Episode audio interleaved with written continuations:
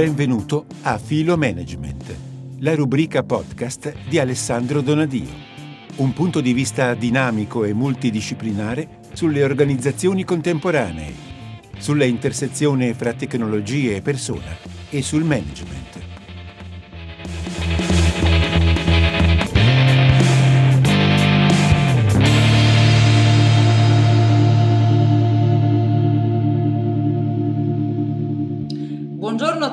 Tutte e ben ritrovate a IMCC Italia Talk. Sapete questo format, ormai è un appuntamento costante da mesi, è cominciato un po' per gioco, poi abbiamo visto che piaceva a tutti, noi compresi, e quindi l'abbiamo portate avanti. E fra gli ospiti, eh, che sapete sempre interessantissimi, oggi ehm, l'ospite che è qui con me è Alessandro Donadio. Ciao Alessandro. Ciao, ciao, grazie. Allora, Alessandro è Autore, umanista, antropologo, consulente HR e questa è la sua presentazione. Io ho il piacere di conoscerlo, anche se virtualmente, perché non ci siamo mai visti, ci siamo conosciuti in periodo già di Covid, eh, però insomma abbiamo fatto tante belle chiacchierate e la mia personale impressione è che sia veramente una persona di altissimo calibro, anche proprio umano, quindi non solo umanista, è proprio una bella persona, secondo me, molto interessante. Grazie, grazie. grazie. Quindi questa, eh, oltre alla presentazione canonica, questa è la mia personalità. In effetti un umanista disumano non, non renderebbe anche, però non, non, è affatto detto che vadano insieme. Esatto, esatto, esatto. Allora, oggi l'avete visto dal titolo, parliamo di decisioni.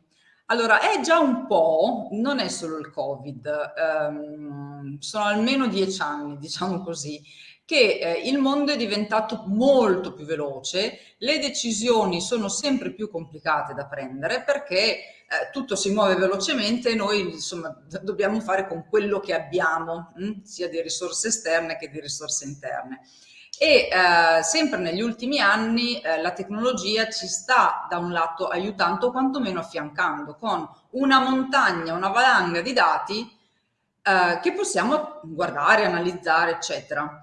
E questo ci piacerebbe tanto che ci desse tanta sicurezza, no? Perché se potessimo prendere le decisioni giuste solo analizzando i dati, parlo soprattutto per manager, per imprenditori, ma comunque per tutte le persone, insomma, adesso qui siamo in un contesto business e quindi parliamo di lavoro, ma insomma poi alla fine le, la vita privata non è più semplice, anzi.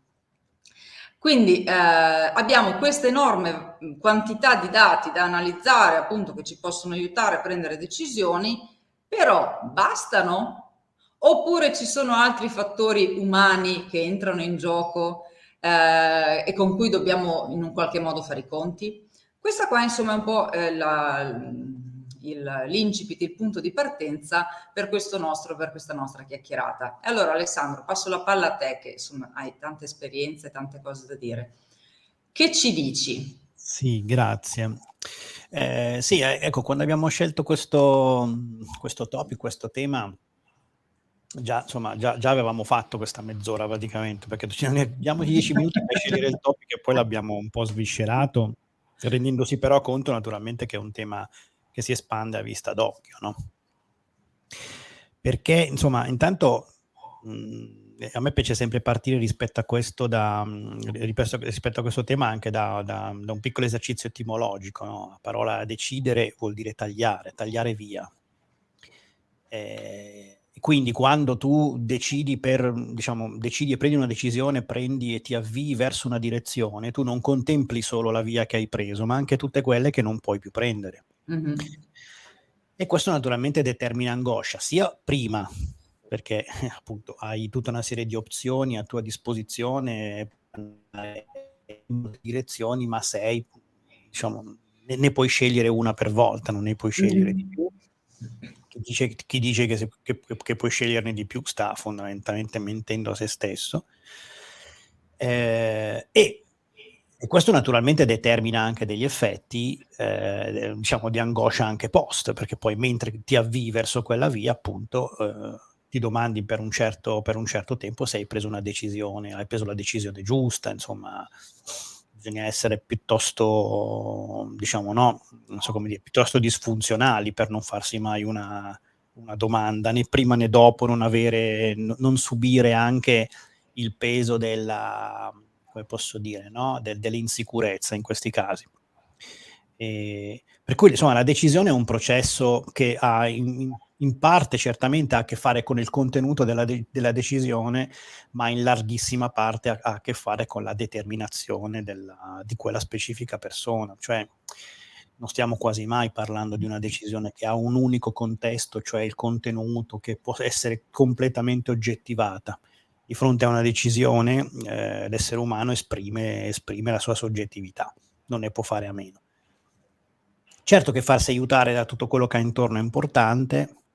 Eh, I data analytics sono i big data, insomma, che poi insomma, lo dice, sono, sono, talmente big che poi si possono usare solo in minima parte, insomma, ma anche su mm. questo, cioè, come dici, ci dovremmo entrare, ci dovremmo educare un po' di più anche a come si leggono i dati, ma è soprattutto anche all'aspettativa che noi dobbiamo cercare di dare al dato cioè quindi mm. anche al supporto, al supporto, diciamo così, di comprensione che abbiamo intorno, che sicuramente è, molto più fornito di, di, quello che potevano avere manager, imprenditori o comunque decisori eh, di, una, di, una, stagione o di un'era precedente, ma è anche vero che, che oggi però la complessità è pure aumentata, quindi insomma in proporzione siamo ancora abbastanza sul ghiaccio quando dobbiamo prendere delle decisioni. Però eh, il dato non consente in realtà, è, una, è, è, un, è, un, bias, diciamo così, una svista quella di pensare che il dato ti consente di prendere una decisione oggettiva.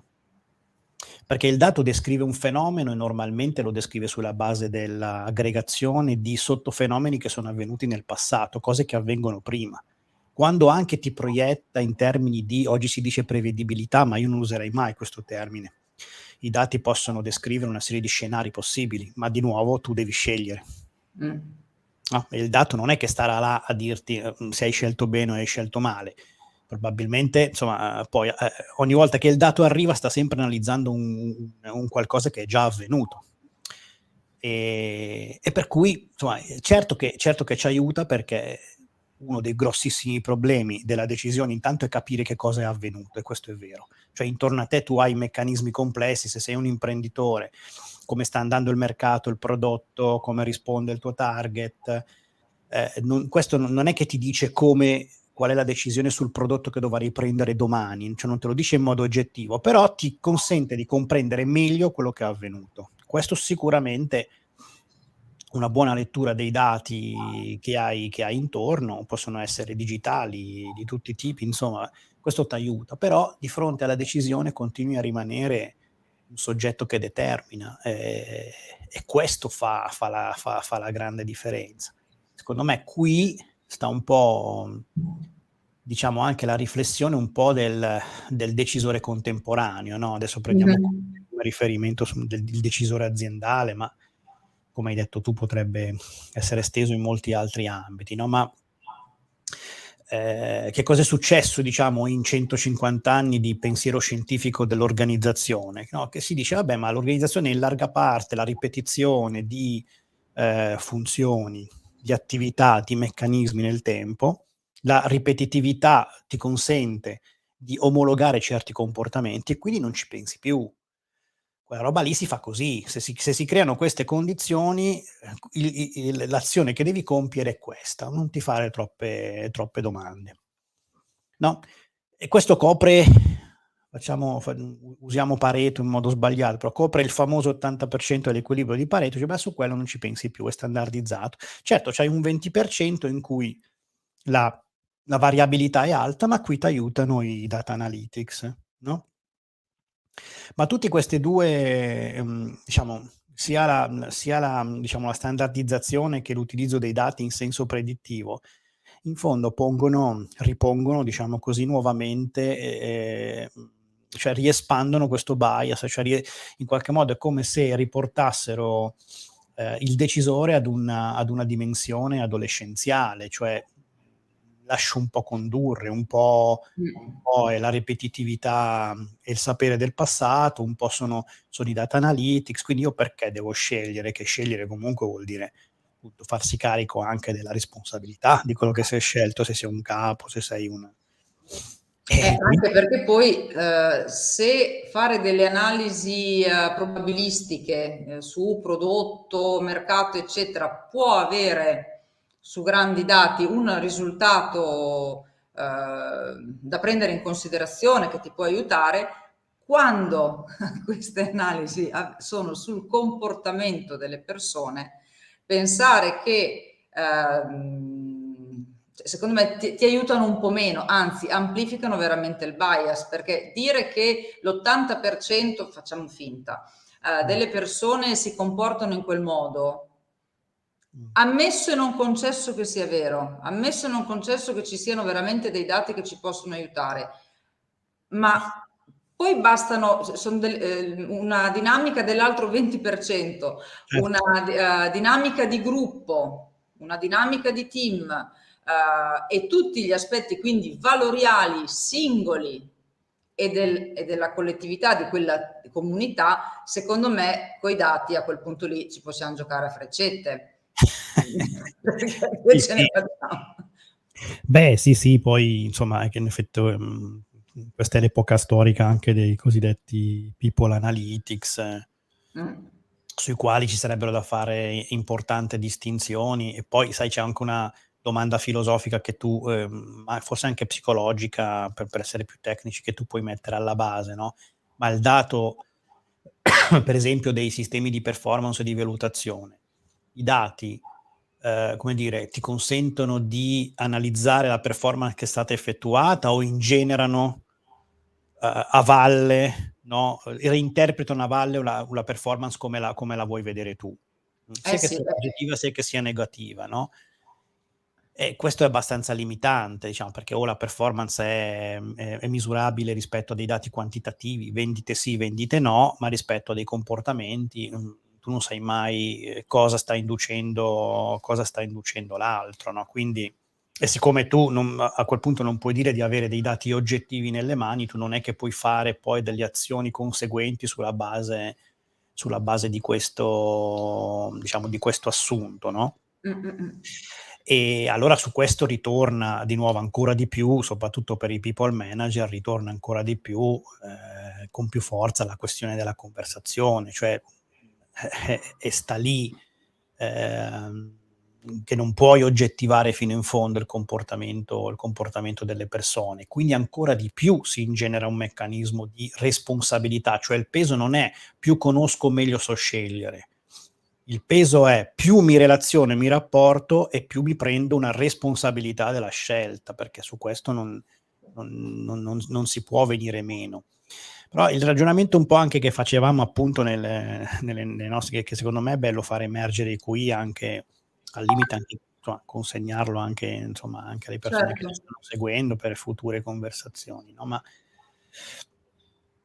eh, cioè, diciamo, il punto vero, eh, diciamo così, di, di, di tutto questo e, e, e, e, di tutta questa domanda è: ma noi appunto perché siamo stati dentro un centinaio d'anni, fammi dire, di, disallina- di, disallenamento, insomma, perché io di responsabilità si sente parlare tanto, però insomma eh, chiave un po', po strutturata dopo, dopo, dopo, Max Weber negli anni 30, 20, 30, eh, la managerialità ha sempre cercato, diciamo così, degli appili di tipo oggettivo deterministico, no? C'ho il, c'ho il dato, quindi vado di là, ho sistematizzato scientificamente un'azione, quindi devo decidere meno, perché se in fondo se decido meno sbaglio anche meno e va bene per tutti e per la collettività, no? Siccome però se, se, se, siamo stati convincenti abbiamo dimostrato che questo non è, che di fronte alla decisione c'è comunque sempre la persona se noi ci siamo disalli- disallenati a fare questo, ci siamo alla, dire, no, alleggeriti, abbiamo alleggerito anche la nostra eh, diciamo, forza psicologica, autodeterminazione, mh, eh, appunto senso di responsabilità, siamo ancora in grado, abbiamo le, le, le qualità, le capacità, le competenze per, per, poter prendere decisioni, che comunque devono essere decisioni oculate, non è, non è solo no, va dove ti porta il cuore, no, sciocchezza, no? ti porta il cuore se hai la responsabilità di persone, questo è esattamente il contrario di quello che devi fare. Però a valle di un ragionamento, il più o meno responsabile, intelligente, maturo, saggio, il che vuol dire che tutte le informazioni che hai te le, te le, te, te le studi e, e, te le fai tue, però poi devi decidere, siamo in grado di, abbiamo ancora la caratteristica, la capacità diciamo appunto, eh, personale di saper prendere una decisione in questi termini? Io non lo so, a dire la verità. Eh, Guarda, io credo che noi siamo progettati e programmati per averla, mettiamola così. Il fatto è che, come hai detto tu, nell'ultimo secolo di managerialità eh, siamo passati, abbiamo un po' perso di vista probabilmente, non, abbiamo, eh, non ci siamo allenati nella consapevolezza di come funzioniamo Mm-hmm. E di come funzioniamo non è solo a livello fisiologico, ma anche proprio quali sono le chiavi decisionali nostre, perché poi di fatto una decisione su, che, su cosa viene filtrata? Il dato, lo stimolo esterno, l'evento, il dato che ti restituisce, su cosa va a eh, incontrarsi o a scontrarsi con il nostro sistema di valori, di convinzioni, che è quello poi che ci fa prendere una decisione, perché eh, l'essere umano, ce lo stanno dimostrando anche le neuroscienze, l'essere umano non prende decisioni in maniera logico-razionale, le giustifica in maniera logico-razionale, ma di fatto noi abbiamo un'altra area proprio del cervello, l'hanno con, tutti quei giochi che misurano l'attività neurale no? in un momento piuttosto che un altro, noi, non, non, è, non, è, la neocorteccia che si attiva nel momento in cui prendiamo una decisione, sono altre parti dove abbiamo depositato tutta la nostra esperienza, tutto il nostro sistema sì. di valori e le nostre convinzioni. E lì se non abbiamo uh, consapevolezza di noi in termini personali, ma anche in termini di collettività, di comunità, di azienda, eh, lì facciamo secondo me molto più fatica. Ed è questo, io credo che noi siamo effettivamente programmati per questo, perché se funzioniamo così, è come dire, sappiamo respirare, bene o male sì, poi c'è chi respira meglio, c'è chi respira peggio. Il fatto è che se non andiamo, qui sì che ci aiuta la conoscenza, uh-huh. quelle famose soft skills, quella competenza trasversale, che ormai eh, sono 20 anni, 30 anni di cui si parla, ma forse è arrivato veramente il momento di andare un po' nel profondo a capire cos'è veramente. Eh. Perché anche la comunicazione, no? la comunicazione efficace, a me ogni tanto arrivo fammi un corso di comunicazione efficace. Ok, a cosa serve? A cosa ti serve? È perché così devo convincere le persone. No, la comunicazione efficace è quella che mette in relazione le persone, quella che costruisce ponti, che aiuta a comprendere. Allora sì che le chiavi della comunicazione, magari qualche chiave di profilazione per comprendersi meglio più in fretta, lì sì che sono di aiuto. Sì, sì, hai ragione. Ma sai, que- quella domanda lì è, è secondo me, in, in, nei termini in cui l'hai adesso esemplificata e cui viene posta, ehm, può essere descritta attraverso un termine che di un saggio che ho letto proprio in questi giorni su, su Out Out che si chiama Soluzionismo, no? Mm-hmm. E che è un po' il figlio anche dell'informatizzazione, diciamo, pervasiva nella quale viviamo. Cioè noi, a noi ci serve una soluzione sostanzialmente ad un, ad un tipo di problema, no? e quindi a me la comunicazione non mi serve per entrare in collegamento con qualcuno, mi serve per fargli fare quello che io voglio che faccia. Perché? Perché io... Perché anche la persona è solamente uno degli elementi della mia soluzione. Io voglio eh, e lì diventa anche un oggetto, perdonami se, se eh mi sì, perché poi non è più intersoggettività, ne parlavo giovedì scorso con Carlo Boidi, non sì. è più intersoggettività, sì, sì, sì. ma è un soggetto che vuole che un certo. oggetto, certo. che però è un essere umano, faccia qualche cosa. Sì, sì, sì. Questo meccanismo ormai ha fatto vedere tutti i suoi danni, tutti i suoi limiti e non sta funzionando più perché poi vediamo 500.000 persone quante sono che si stanno licenziando perché in questa dinamica non c'entrano, non ci vogliono più stare. Sì, sì, assolutamente. Eh, però appunto per dire che anche questo, anche questo atteggiamento è un atteggiamento abbastanza figlio anche della, un po' di questa filosofia latente, no? di questo disimpegno latente ad esserci. Quindi a prendere la decisione, prendere una decisione ha come presupposto il fatto che io ci sono e, e, sono molto d'accordo con quello che dicevi prima. Intanto a te deve essere chiaro quali, qual è la filosofia che ti muove. Anche stamattina su un post eh, che avevo, che avevo, scritto settimana scorsa sul tema della decisione, citando anche Kierkegaard, giustamente un, eh, una persona scriveva sì, diciamo, la filosofia o comunque diciamo le, le pratiche della parola, prima ancora che diventare uno strumento all'azione, devono essere uno strumento di disvelamento, cioè tu che, che tipo di archetipo hai nella tua mente, che cosa ti muove, no?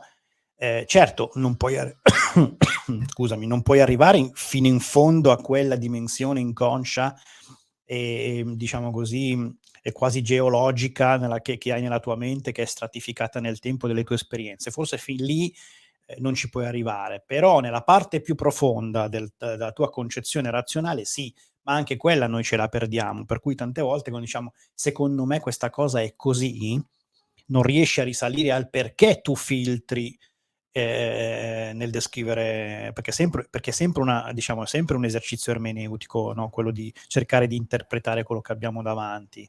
L'oggettificazione co- completa non è possibile perché se fosse così allora tutti staremmo vedendo perfettamente la stessa cosa, invece non è affatto così. Invece non non è affatto così. Guarda, una delle cose che vedo quando in certe sessioni di coaching l'effetto wow, cioè uno dei maggiori insight è quando proprio le persone cominciano a rendersi conto in maniera, io guarda, uso questo termine, portare nel muscolo, quindi mm, un po' più profondo del puro sistema cognitivo, mm-hmm. eh, questa, eh, questa visione della realtà in modo diverso. Cioè, quando qualcuno mi dice, a volte sento anche questo, cioè, secondo me, nella, nella, mia esperienza, per statistiche è così.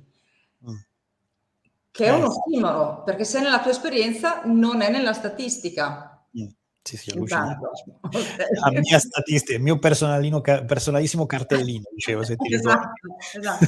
Quando sì. cominciamo già a prendere consapevolezza di questo e cominciare a guardare l'altro per, per la sua interpretazione e significazione del mondo o della situazione, lì ci aiuta veramente a creare un ponte relazionale che altra obiezione che delle volte mi sento fare nell'attività è sì vabbè però cioè, chi ha tutto questo tempo? Eh, no. Eh, c'è un fatto però che quel tempo dedicato non una volta messo a sistema, cioè fatta diventare un'abitudine, ti fa risparmiare un sacco di tempo perché ti evita tutte le problematiche dopo dalla mancata relazione. Certo, sì, e, e, e, ti fa produrre anche di più perché insomma alla fine poi quest'ultima riga di bilancio deve tornare, ci dobbiamo, pag- dobbiamo pagare stipendi di eh, fornitori, tasse, tutto quanto. Sì, e sì. quindi è proprio un paradigma che cambia. Sì, um, poi mi pare un'obiezione per molti livelli organizzativi, non capisco che cos'altro ci sia da fare, cioè di veramente importante, parliamoci chiaro. Chi, o, o stiamo sbagliando tutto, in parte stiamo sbagliando, però le grandi organizzazioni, i manager, i people manager, i middle manager, gli executive, passano 75 ore alla settimana a fare riunioni. Se in queste riunioni tu non stai entrando in, eh, in, relazione, in relazione attiva con l'altro, cosa stai facendo? Stai Prendendo... trasferendo dei comandi. Ma, ma, sì, però senza, ehm, come dire, senza nessuna, senza nessuna, sicurezza che quei comandi si trasformino, sia per buona fede che per, che per malafede, si trasformino in una in, in un'azione conseguente perché se in larghissima parte noi nemmeno, nemmeno capiamo se quell'altro ha capito eh, qual era la mia prospettiva e quindi no, esso stesso, lui stesso non può decidere eh, razionalmente di abbracciare l'indicazione che tu gli dai. Non si capisce quale, quale, quale altro mestiere dovrebbe fare un manager, un decisore, nell'ingaggiare l'altro, si tratta proprio di entrarci, entrar, di entrarci in totale connessione.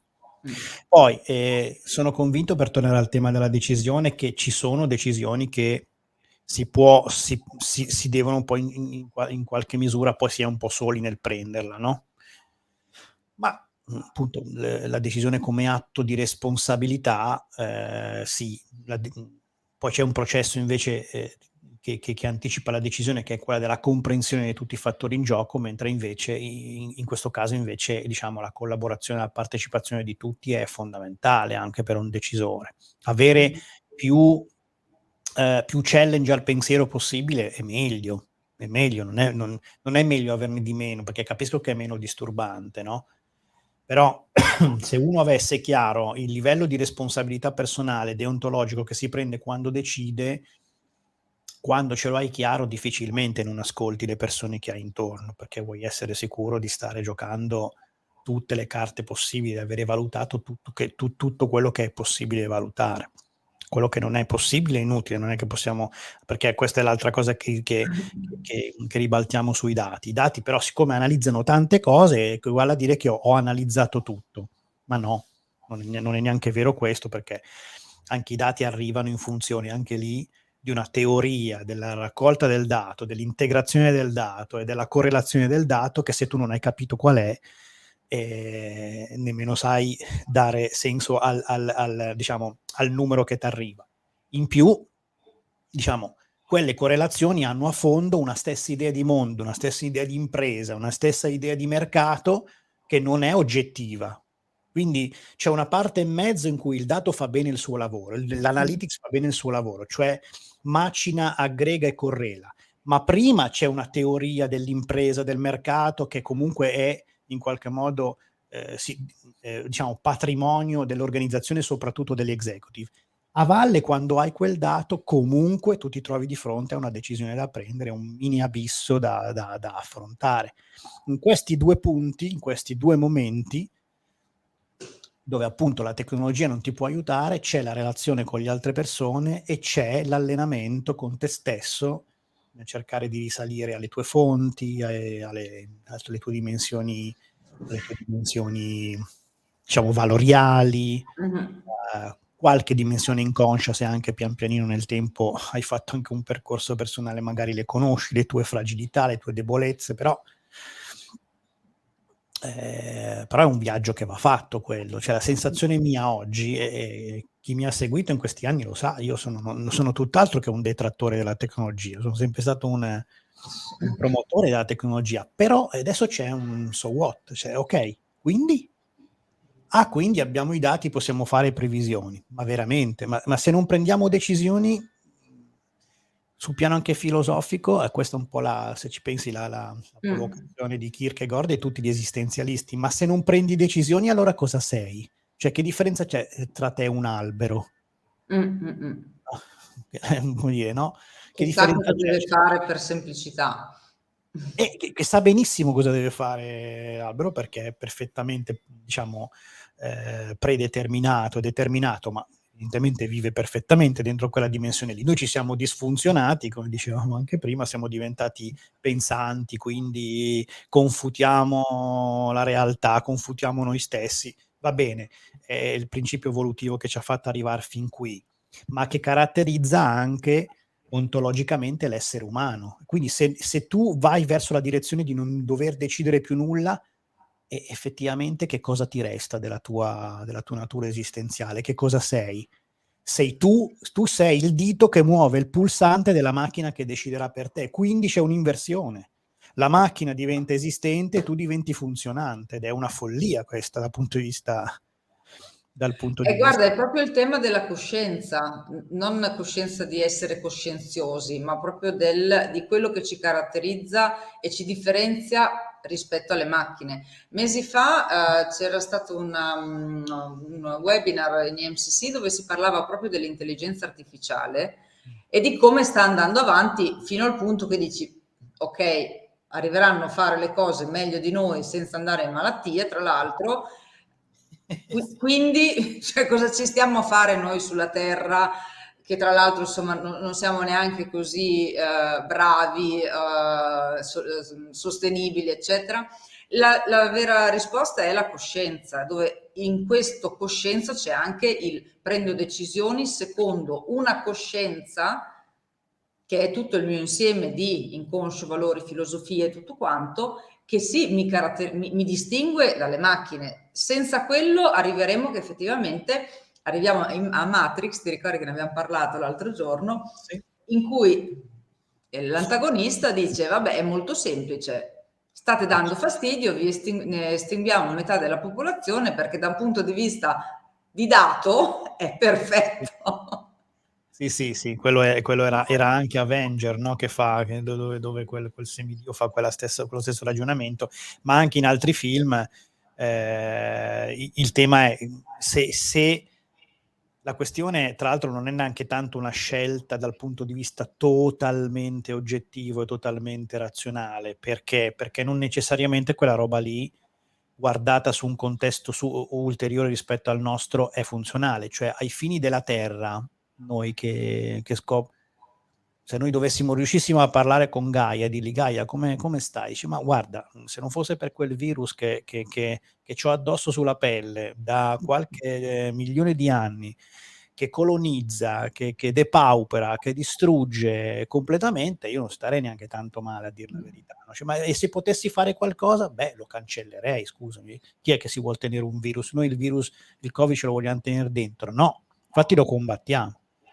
Quindi c'è da stare anche molto attenti a dirsi nei confronti delle macchine eh, se è solo la razionalità, perché sul piano della razionalità la macchina potrebbe arrivare a dire guarda che il problema di questo mondo non è mm, la decisione, sei tu, sei proprio tu, sei proprio tu che te mangi tutto quello che c'è intorno, poco partono i calendari, che te mangi tutto quello che c'è intorno e non è affatto eh, ecologico che tu sopravviva allora l'uomo invece deve dirsi ok, non è ecologico, allora prendo atto che vivo in un sistema ma continuo ad essere, come dire, che, che, se ne dica antropocentrico, perché faccio fatica a pensare che l'essere umano possa non essere fondamentalmente antropocentrico, cioè metta, metta sé al centro, però con un principio di responsabilità e quindi tante volte dobbiamo scegliere non per principi perfettamente matematicamente razionali, ma per valori che sono superiori. Questa è, questa è la logica diciamo, della polis greca, cui sarebbe interessante ogni tanto tornare, per dire non è la scelta etica non è la migliore sul piano completamente oggettivo e matematico,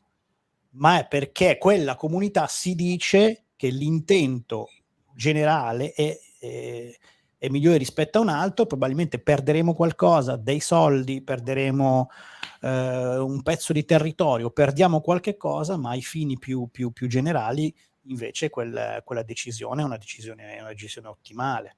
Quindi rispetto al tema delle macchine...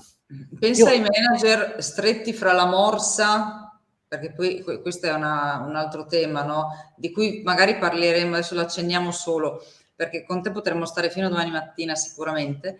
Ehm, stretti fra la morsa di un sistema valoriale che magari li porta lì, anche una visione più... Eh, passatemi il termine, illuminata, no? cioè di, di, cominciare a comprendere queste cose, ma dall'altra parte la necessità di produrre, dimostrare, ehm, soddisfare i budget uh-huh. mensili, eccetera. Eh, in questo momento sono persone che noi abbiamo diversi clienti ehm, che vengono da noi proprio per cercare di capire, per farsi delle domande e spesso la domanda è ma sto prendendo la decisione giusta? Mm-hmm. Perché eh, quando hai, sei tu che devi decidere e poi diciamo non devi, fra virgolette, rendere troppo conto non, o devi rendere conto solo una parte, ok, ma veramente in questo momento da questo punto di vista ci sono persone strette fra due sì, muri sì. Sì, che ti, ti comprimono ma anche ti tirano. Sì sì. Sì, sì, sì. È per questo no, che tra l'altro giorno uno... è nata l'executive reflection, tu pensi, nelle, anche la nostra Sì, infatti me lo raccontavo. Tue, eh. Sì, sì, no, ma secondo me è proprio, è proprio necessaria in questo momento una, una, pratica della parola, una pratica del pensiero che aiuti i decisori a, ri, a ristabilirsi al centro del, del, processo di decisione. Cioè, mm. tutto il resto è strumento, ma tu al centro, al centro ci, ci, sei tu, tu e le persone con cui sei in comunità di intenti.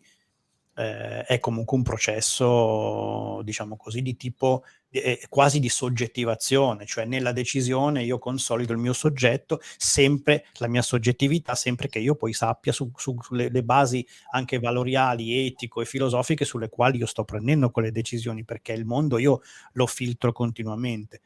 Senti, siamo secondo me un po' addirittura d'arrivo e non voglio... Sì, sì perché abbiamo superato i 30 minuti, ma lo sapevamo. No, volevo solo, io volevo solo proporre una lettura, se è possibile. Sì, aspetta, non si vede bene, ma poi lo mettiamo nei commenti. Il coraggio di decidere? decidere sì, il coraggio di, di decidere. è, è, a cura di Annalisa Galardi, che oltre che essere una carissima amica, è, st- è stata una mia collega um, in un'avventura societaria di un po' di anni fa, che ha raccolto una serie di contributi eh, ah. molto belli che mette al centro il, il, il concetto della saggezza che non ha niente a che vedere col fatto che un novantenne è più saggio di un trentenne. In realtà sì, ma ti spiega al limite anche il perché ma ci sono anche tutta una serie di, anche di, mh, mm, la dico, cioè, anche di, diciamo, di pseudometodologie, nel senso che mm-hmm. non sono delle robe scientifiche, sono delle robe però intelligenti, razionali, eh, de- dei modelli che, che, che, si possono utilizzare per entrare dentro la, dentro la prospettiva della, della decisione saggia, perché al cuore c'è naturalmente il tema della decisione. Ed è un bel testo, mi sento, mi sento di consigliarlo, ah. forse una cosa molto molto diversa rispetto a quello che c'è che, mhmm, che, c'è, che, c'è, in giro in questo momento riguardo a questo tema. Quindi lo, lo, Però dopo lo metto anche nei commenti, così è eh, insomma, facile da andare a prendere. Ehm, sono i 35 abbondanti, Alessandro. Sì, li lasciamo andare. Io ringrazio anche le persone che hanno lasciato dei commenti che non siamo riusciti a, a leggere, però li leggiamo, magari rispondiamo per, per insomma, anche noi nei, nei commenti e magari che ne può nascere l'idea di un'altra puntata, Alessandro, io la butto già lì. Volentieri, mm? sì, volentieri, magari appunto ci danno uno spunto anche per andare magari in verticale su qualcosa e volentieri. Mm. Questo è un tema che, che, che, io ho veramente molto molto a cuore, sul quale voglio lavorare nei prossimi, insomma, nella mia prossima adiacente, diciamo, stagione professionale. So che tu ci sei impegnata, ma credo sia credo sia un tema, un contributo che possiamo e dobbiamo portare un po' al, ai decisori sì. oggi. Bene, Alessandro, grazie infinite, grazie a tutti quelli che, a tutte le persone che sono state con noi. Uh, grazie che ci avete concesso qualche minuto in più, grazie anche a tutte le persone che se la guarderanno in differita, che quindi ci dedicheranno del tempo, perché comunque sia è qualcosa di talmente prezioso che speriamo di restituirvi qualche valore. Spero per me, perché di Alessandro sono disposta a mettere uh, la mano sul fuoco. Um, io il mio mm, più grande contributo, secondo me, è portarvi persone come lui da cui imparare per prima, insomma. Grazie, grazie, grazie a tutti a e Ciao. a presto. Buon proseguimento.